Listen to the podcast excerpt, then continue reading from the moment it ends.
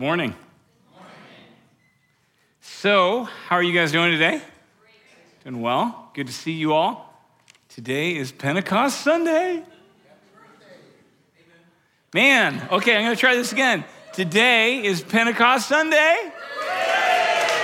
Um, today is the day that we celebrate about 2,000 years ago. There were all of Jesus' followers. He said, Don't go out and try and do this work yet because I have to. I have to really kind of, I, I got to give you some, some of me to make that happen. So they met in this upper room and they gathered there. And it was like 10 days after he had said that. And he said, I'm, I'm going to get you ready, but you got to wait for it. That they were gathered in this room, they were praying, they were praising, but the Holy Spirit fell on them, poured out, saturated who they were, just filled them up, and they went out, and it says in power, started speaking the word of, of Jesus. And that's when the church began. Amen? So day is Pentecost Sunday. It's everything. It's great. Hey, um, I do want to follow it up because we have uh, something on your way out. I want you to remember these cards. Uh, one of the things that we're doing as part of Pentecost Sunday, you see all the flags out there. They tell where we've taken mission trips to, because one of the things that this Holy Spirit did came in power, but it was so that He would empower us as witnesses to go out. And so we try and go out into this world uh, and tell people about Jesus. But these are cards that have some of the unreached people groups of the world. So these are people groups that either they don't have any missionary that presently is actually actively bringing them the gospel, or maybe that they haven't had received the word of God in their language, something, but they are unreached. And so on your way out, we're going to hand these out so that you can take these. You can put them on your visor, you can put them on your refrigerator, you can put them wherever you want. but uh, that God would remind you to pray for them. One of the ways that we enter into the work that God is doing is through prayer. Amen? And so uh, to keep these with you and to be praying for these people group that they may hear the word and may hear the name of Jesus be told the gospel so that they might also enter into that. Amen? Okay, so don't forget that. I'm going to tell you about it one more time so you won't. Um, yesterday, yesterday we gathered together. There were several of us that were here and we were doing some organizing and cleaning. It was part of a service day with our rooted groups. Now, some of you guys have heard about rooted. You're wondering more about that. You will be hearing about rooted because come this fall, we're going to try and get everybody into rooted groups. And so be looking for that. It's an exciting time. But part of what we do is we have a day that we just say, hey, we're going to serve together. So some of us were here serving and we were cleaning the church and we came across, one of the things we came across was several of these. Now, this is a, a lock, it's a padlock. And luckily, this lock has a key, right? Because have you ever found a padlock without a lock, without a key? Yeah, some of you guys are nodding, so I know you've had that experience. And then you search your whole your whole assortment of all the random keys you found in your life, right? And you see, but if you don't find a key that goes to the lock, it's no good, is it? And it's especially bad if it's locking something up and you don't have the key, right? What do you do then? The key, I want you to think about this, the key is kind of like the authority that gives you the right to open up the lock, isn't it? Right? And who does that authority come from? Well, the master lock company. They gave you that authority. In fact, if you can't find the key, you write to them and they issue a new authority, a new key. And you find out, oh, okay, this one fits too. Because you give them the number and they, they allow, because it's like the authority that unlocks that lock and gives you access to everything that is locked up by it. In our passage this morning, Jesus says that he has been given authority as well.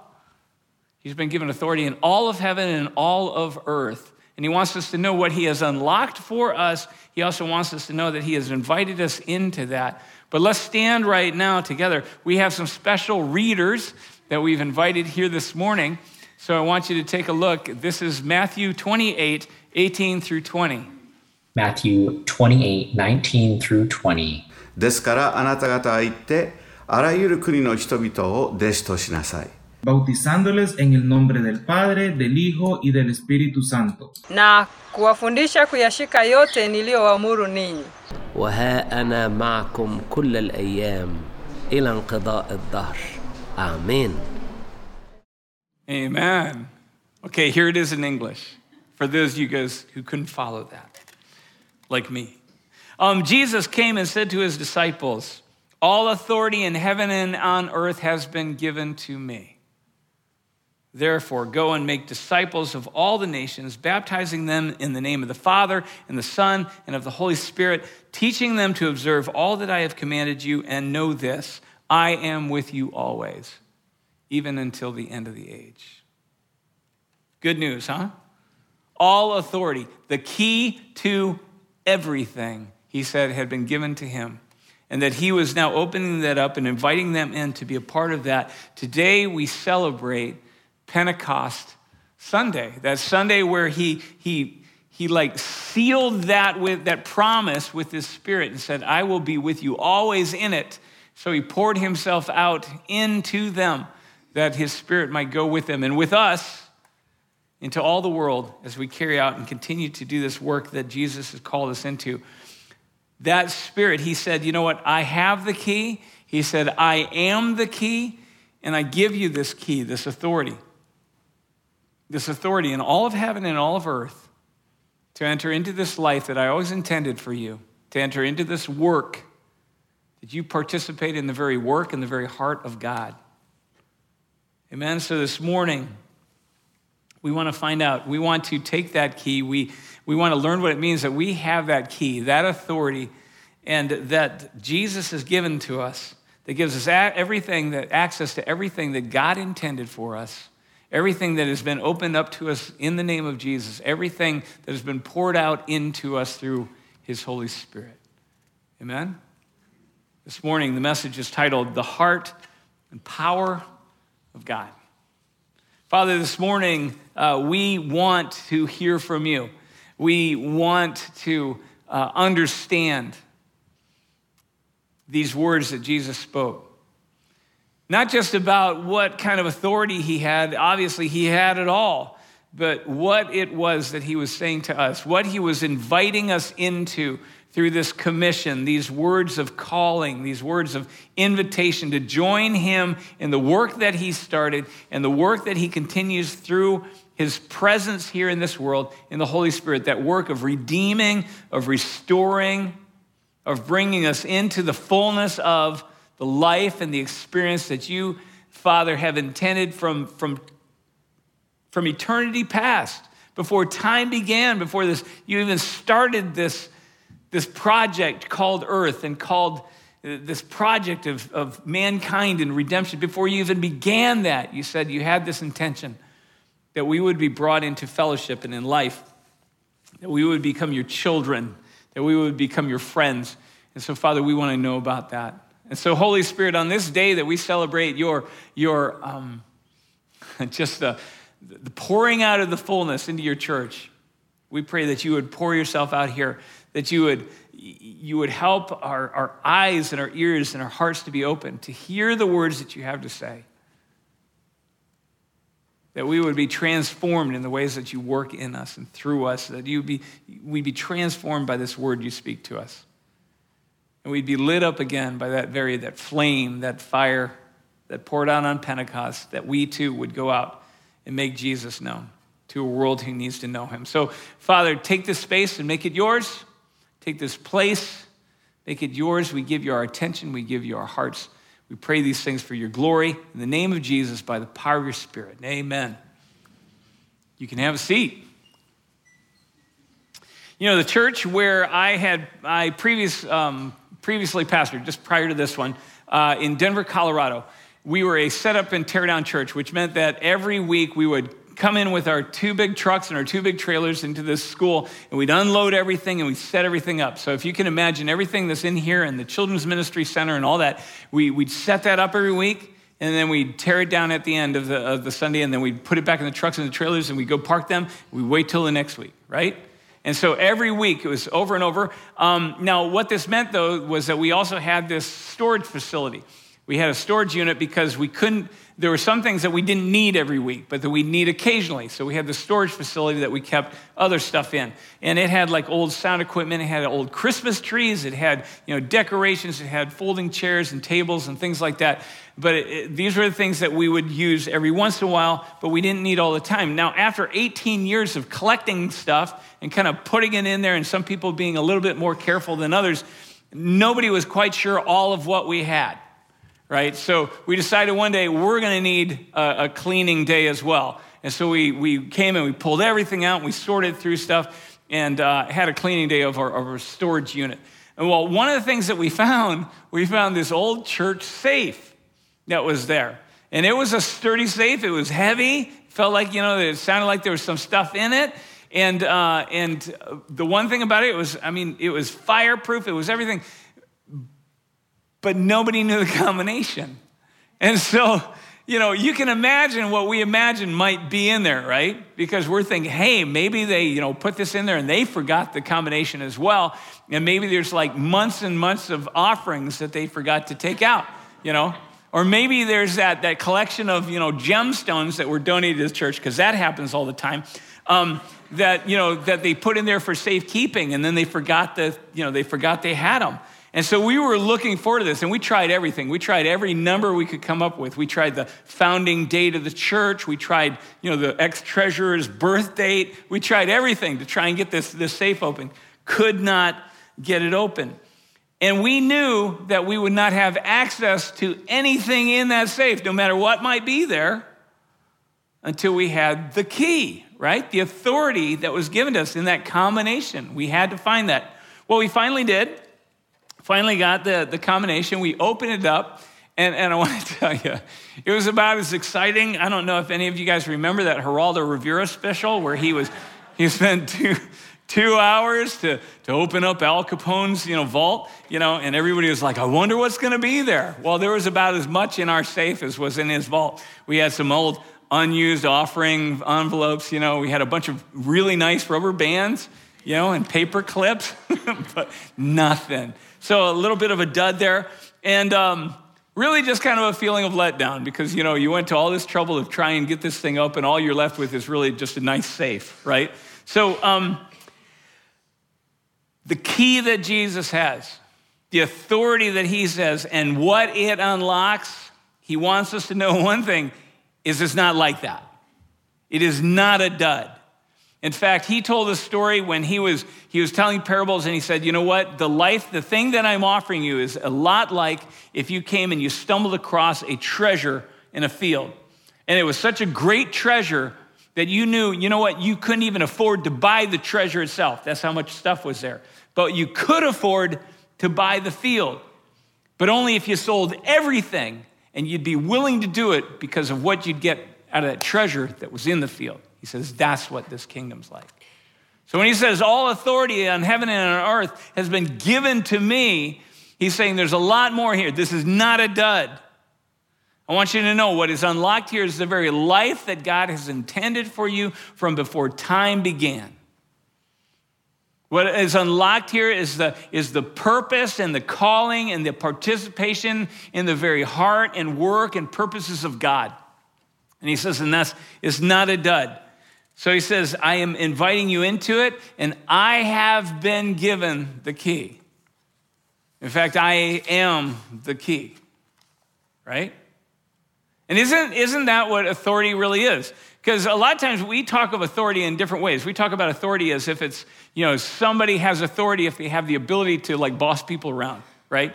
Or they can direct people in certain ways, or they can tell them what to, what to do or how to do it, and, and that's authority. Or maybe it's somebody that's been given that authority by somebody else. They don't have the actual, they, they've just been authorized by someone else to have that authority, right?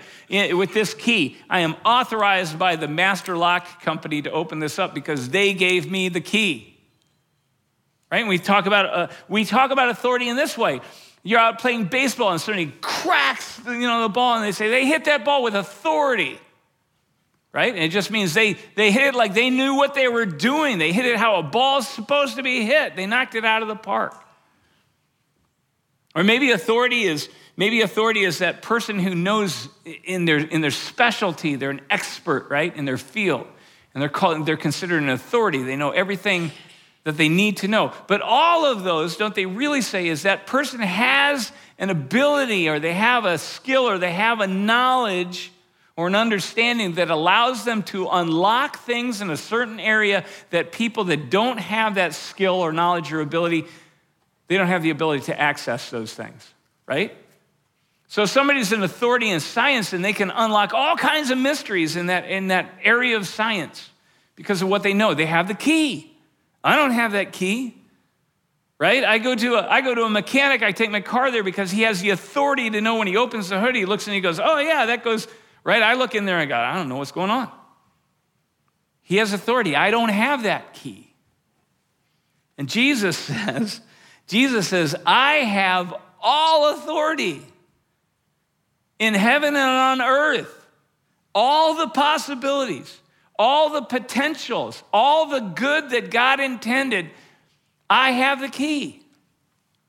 You know, in John 10 10, he gives us a glimpse into what he was talking about is being offered here. He says, You know, there is one, there's this, this thief who comes in to steal, kill, and destroy. You're going to experience that in this world because the thief is out there and he's going to try and rob you of the life that God intended. But I have come so that you might have that lo- life and have it like overflowing abundantly. So when he says, I have the authority to unlock, he's saying, that's what I am unlocking, is this life that is going to bring you fulfillment, is going to be what you have always desired, is going to be what God has called and made you for and made for you. And so we say, you know, you think about it, it's like how many people look for that, that kind of fulfillment, that life? How many people search their whole lives for that life? We look at somebody and they say, I love what I'm doing. I finally found the place that I feel like I'm doing what I was meant to do. Oh, I'm so jealous, right? Because many people just spend their whole lives looking for that. And Jesus says, I have, I have the key to it says, Let me explain to you, let me describe for you what that life is that I have called you to, that I have called you into. And he does this in these verses.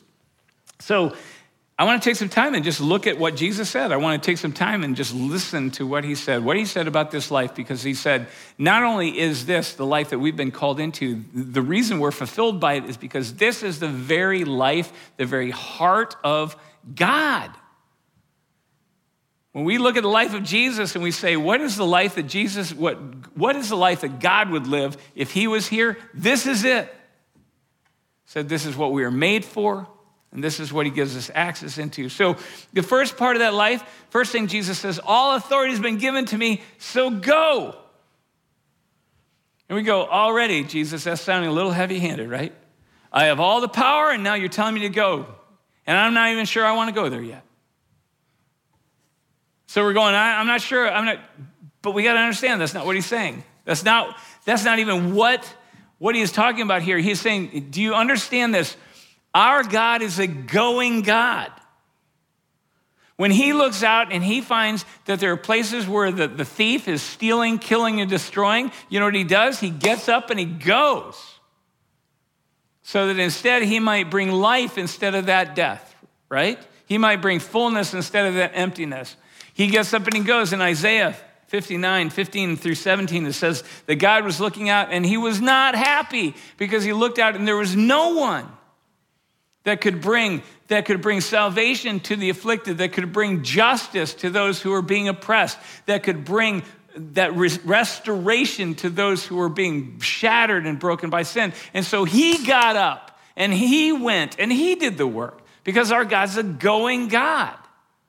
In the life of Jesus, it says, Jesus in Philippians 2 5 through 8, it says, Jesus was sitting there in heaven in all glory and comfort and, and safety and beauty and everything else. He had nothing to gain, he had it all.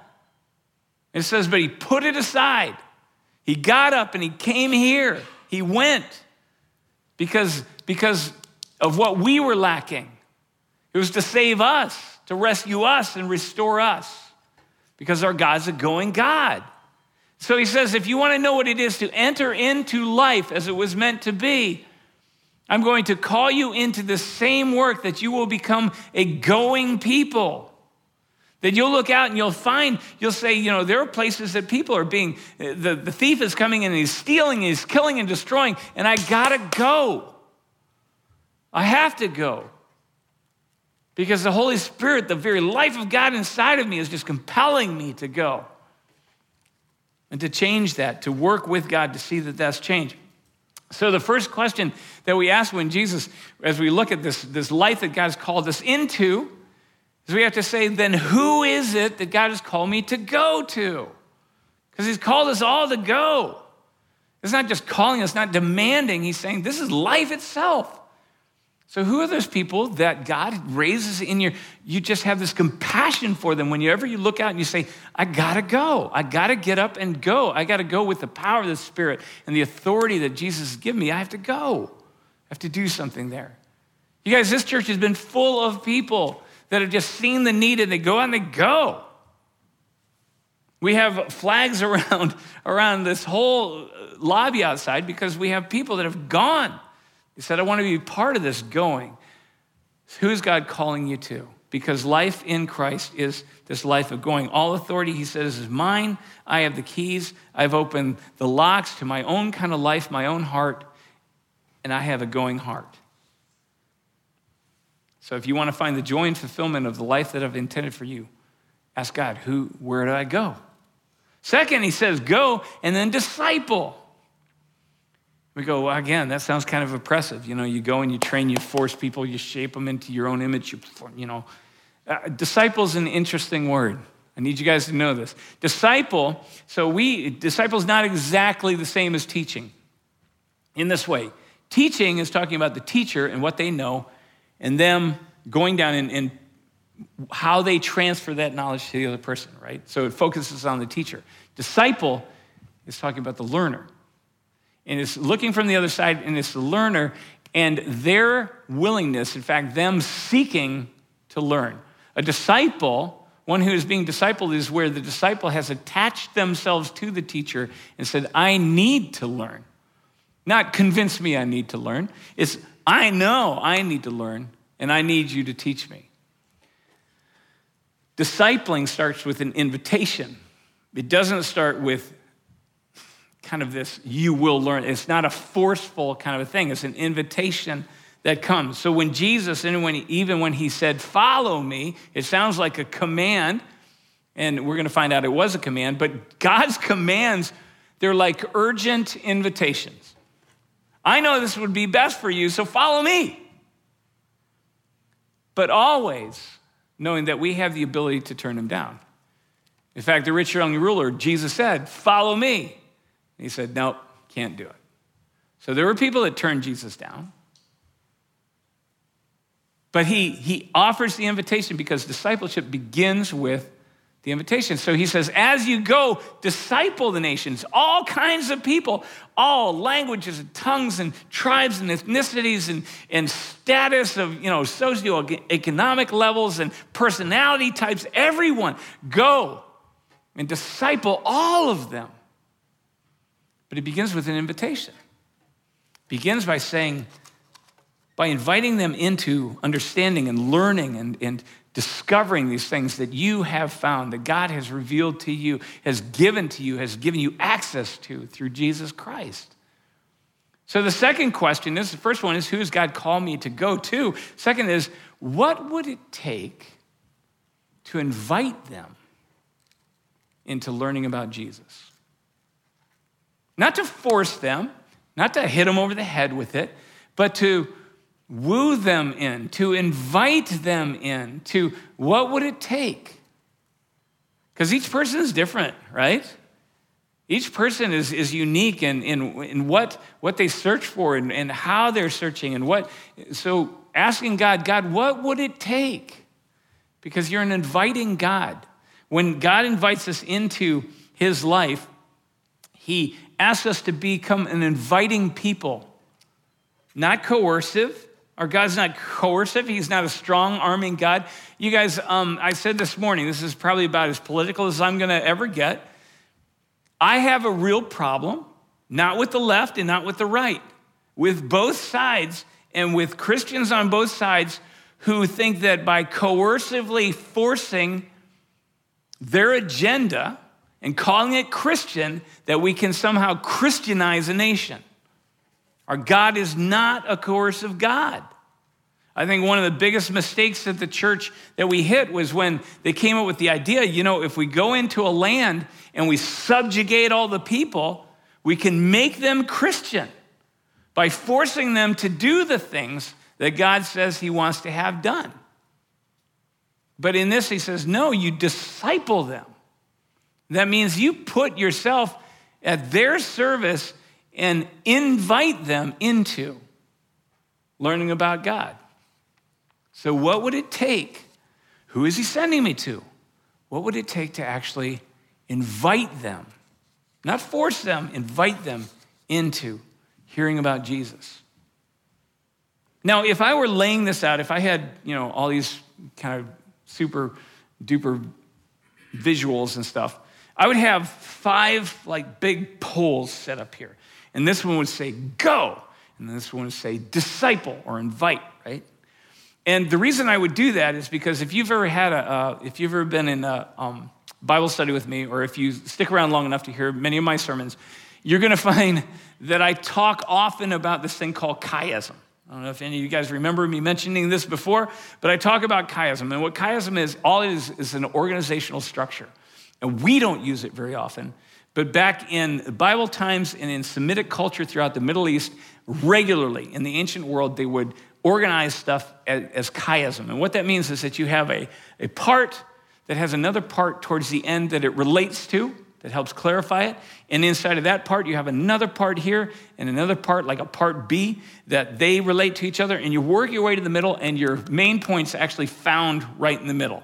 Okay? So you'd have an A and an A and a B and a B and maybe a C, C, D, D, whatever, but you get to the X right in the middle, and that's the point. And the reason I say that is because these words of Jesus, what do you know? They're a chiasm, which means that not only does he say go here, but then he talks about it back here. Not only does he say disciple here, but he's going to talk about what that means. And then he's going to give us the main point in the middle. So when he says go, you know what he says? He says, go because I'm a going God. But know this you don't go alone because I'm going with you. I'm with you. You know, it says always, literally, it says, I am with you every day to the end of the age. You are not going to get rid of me. Because when you go, you don't go alone. And we need to know that, right? He's not just kicking us out and say, go, good luck, hope you get things. He says, I'm going with you. And I want you to, I want you to know something. This is, this is not just for you. This is the life that Jesus lived too. This isn't just about something I want you to do. This is something that's in the very core of my heart of, of who I am. Jesus said when he was in, on this earth, and he said, You know what? I don't do anything that I don't see my Father doing first. He said, I don't say anything unless I hear my Father saying it. He, he said regularly, you know what? I, I, the power that you see in me, this, this work, I am, I am ministering in the power of the Holy Spirit. Because from eternity past to eternity future, God has always been and will always be Trinity, Father, Son, Holy Spirit, a community of three. He has always been. So when he showed up and lived on this earth, he, he didn't abandon that. It's the very essence of who he is. So when he says go, he doesn't say go by yourself. He says, one, no, I'm with you. And that's what, you know, the pouring out of the Holy Spirit was all about. God pouring himself out and saying, I'm gonna be, I'm gonna embed myself and you're you can't, when you're asleep, you're asleep with me. When you're awake, you're awake with me. When you're when you're out there working, you're working with me, because I'm in you. He says, go, go, but you don't go alone. But the other is, he also says, I don't want you to go alone. When Jesus would send his disciples out, he didn't send them out one by one, he sent them out two by two at least. Because I want you guys to learn what it means to go out. And if God has given you a passion for a certain, you look and you say, What is God, who is he sending me to? I can guarantee you he's probably raised that same passion for the same people in someone else. Because he, he doesn't send you alone says, I want you to go find. So the first question was, who is God sending me to? But part of that is, who's God sending me with? Right? Because he didn't intend for you to go out alone. Who is he sending me with?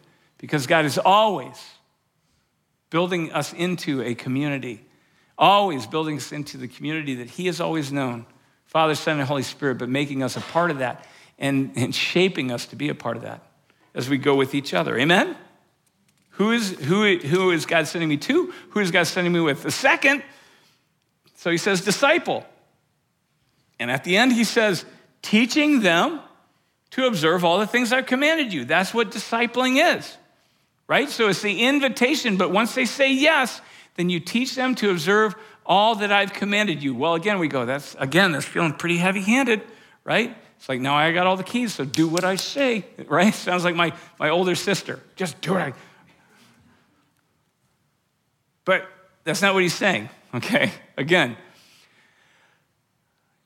observing, that word to observe, that word to keep all that he's commanded, is really a word that means to guard, to protect. It's as if the things that he said were so precious that we, we keep them under lock and key. We, we guard them with our lives. How many of you guys have been following Jesus and over time have getting pounded from, you know, from both sides and they're saying, did he really say that? And I don't think he meant it that way. And I think that, I think that you're all washed up and I don't like when you do it that way. And I don't like that Jesus said that anyway. And I wish you wouldn't bring that up. And, and you go through enough of that and you start asking the question, you start going, did he really say that? It starts kind of leaking out, right? Because we got to guard it. We really do have to protect it sometimes so it doesn't get kind of thrown out or watered down or, you know, that we really hang on to what Jesus said. And why does he say to do that? Because he said, you know what? This defines the life and the blessing that I've given to you, There's these commands. And we say, well, commands, again, that's a pretty heavy hearted thing. We've already said God's commands are really urgent invitations, right? If you're out walking down the street and you're about to walk right in front of a car, right? Busy traffic, and you're about to walk in front of it, and somebody says, No, stop. Do you get offended at them because they were so direct and so clear and they tried to dictate to you what to do? No, you're going, Wow, you saved my life. Because of how urgently you made that invitation, because you could have changed your life forever by walking in front of that car, couldn't you? but it wouldn't have been for the good. And they urgently invited you to stay in a better life, didn't they? And so when God, why do we get offended at him when he says, don't murder? Not just don't murder when you don't feel like it, right? Don't murder. Don't, don't kill each other. Don't steal. Don't take things that aren't yours. They may seem like they're going to add life to you, but they're really not. I'm trying to protect you and I'm urgently inviting you into my life instead of the one that you seem to be compelled to. Sometimes he gets very personal about our, about our lives and he says, Don't have sex with people you're not married to, that you're not entered into a covenant with. Right?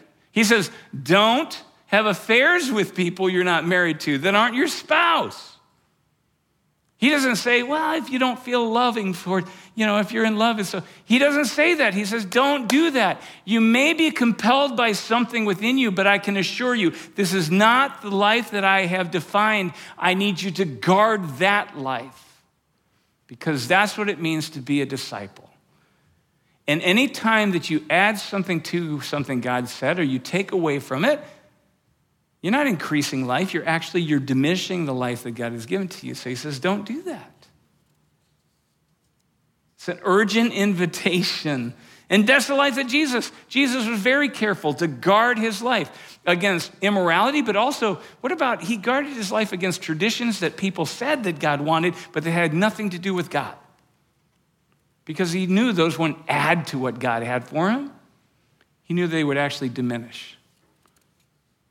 So he says, teaching them to guard these commands, these, this definition of life that God has given, teaching them to guard carefully because that's what it will take. That's what it means to be a disciple. So we have go, who do I go uh, to? Who do I go with? Um, how can I invite them? What are the things that need to be guarded, both in my life? What are things that maybe I need to tighten up that I'm not guarding very well about what God has called me to be and do? And what are the ways that I need to model that for and to teach others that are asking me, eh, that are taking up this invitation to be discipled? So work your way, and now we get to the middle, right? This is the main point. And he says, and baptizing them in the name of the Father, the Son, and the Holy Spirit. Baptizing them, and literally it says, baptizing them into the name. The name that is of the Father and of the Son and the Holy Spirit. What is that name? The name of Jesus. Why? Well, because authority is always tied to a name, right? This authority is tied to the master lock company. It's tied to, and all authority is, is tied to a person, uh, tied to a, a place, is tied to a name. And Jesus says, it's his name that has authority in heaven and on earth. All authority has been given to him. And we say, wait a second, I thought it was the name of the Father, Son, and the Holy Spirit. Does that mean they all use the name Jesus? No, it's not talking about that. It's saying they all affirm that this is the name. Listen to Philippians 2 9. It says, God the Father gave Jesus the name that is above every name, that at the name of Jesus every knee should bow, every tongue should confess.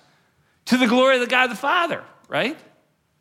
He gave him the name. He gave him that authority. It says in Ephesians 1:21, he seated Jesus far above all rule and authority, power and dominion, and every name that is named, both in this age and in the age to come. God the Father said, This is the name, the name of Jesus. So by Acts 4:12, it says, There's no other name given among human beings by which we must be saved, except the name of Jesus. Acts 2:38, when Peter says, Repent and let each, each of you be baptized into what? In the name of Jesus. Did he get it wrong? Was it supposed to be the name of the Father, the Son, and the Holy Spirit? It says, In the name of Jesus Christ for the forgiveness of sins, and you will receive the gift of the Holy Spirit. Even the Holy Spirit is seen coming in and affirming, This is the name. Because all authority on heaven, in heaven and on earth has been given to him. That's why we pray in the name of Jesus. That's why we command healing in the name of Jesus. That's why we, that's why we bless people in the name of Jesus, because his is the name that's attested to by the Father and by the Son and by the Holy Spirit. His is the name. And so we are, and he says, so baptize them into the name of Jesus. What does that tell us? That tells us, you know what, he, he doesn't want us to just, he says, you know, if you do all this, if you go to the right people and you don't go alone and you follow this life and, you know, you're shaping and mentoring right and all this, he doesn't say, I'll, I'll give you a thimble full of my authority right? And when you run out, you're done. You'll have to come back for more. He says, No, you know what? I'm going to immerse you into the name. I'm going to dunk you and saturate you with the name. And we see it in the, in the water baptism, but even more so, we see it when the Holy Spirit comes and He says, I am going to pour out my Spirit, and He is going to fill you from the top to the bottom. And you're going to walk out of here saturated in the name and the power and the authority and the heart of Jesus Christ. Amen? It's Pentecost Sunday, guys. Right? We are here is saturated in the name of Jesus. And he says, when you go, make sure that you let people know that they have a generous God. He doesn't hold back. Make sure they get dunked, they get saturated into the name of Jesus, that they know what they've given, been given access to. When we're baptized, we're not just saying, hey, I've chosen to follow Jesus. That may be part of it.